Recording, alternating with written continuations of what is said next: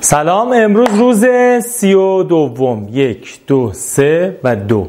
سی و دومین تمرین برای مدیریت زمان و برنامه ریزی بهتر. یه سوال ساده است و پاسخش هم یکی یک کلمه دو کلمه سه کلمه. از یه معنی بیشتر نداره. و, و سوال اینه اولویت شماره یک نامبر وان تو برای یک سال آینده چیه؟ اولویتی که به خاطر اون بقیه چیزا بزنی. از وقت از هزینه که جای دیگه می‌خوای خرج, بک... خرج بکنی برداری واسه این بذاری.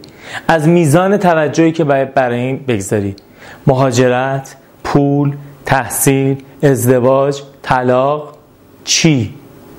رشد شرکت یادگیری زبان چی؟ برای شخص تو اولویت شماره یک در یک سال آینده چیه؟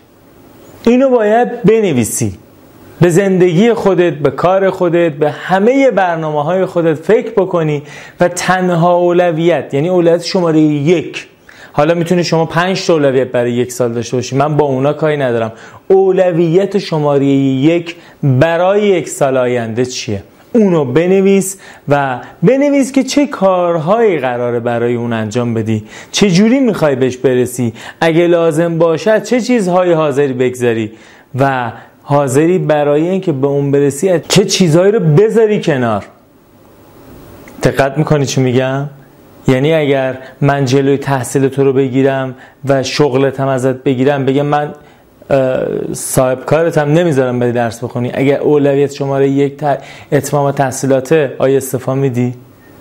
اگر یادگیری زبان برات اولویت حاضری از پول قضات برای کلاس زبان خرج کنی؟ اولویت چیه؟ اون یکه. اون مهمترینه. و حاضری چجوری بهش برسی؟ اینو بنویس. اگه نداشتی بنویس.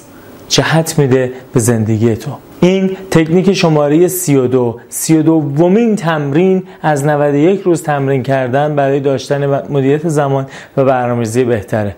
امیدوارم انجام بدی و در پایان این دوره حال خوش رو بیشتر از قبل تجربه کنی.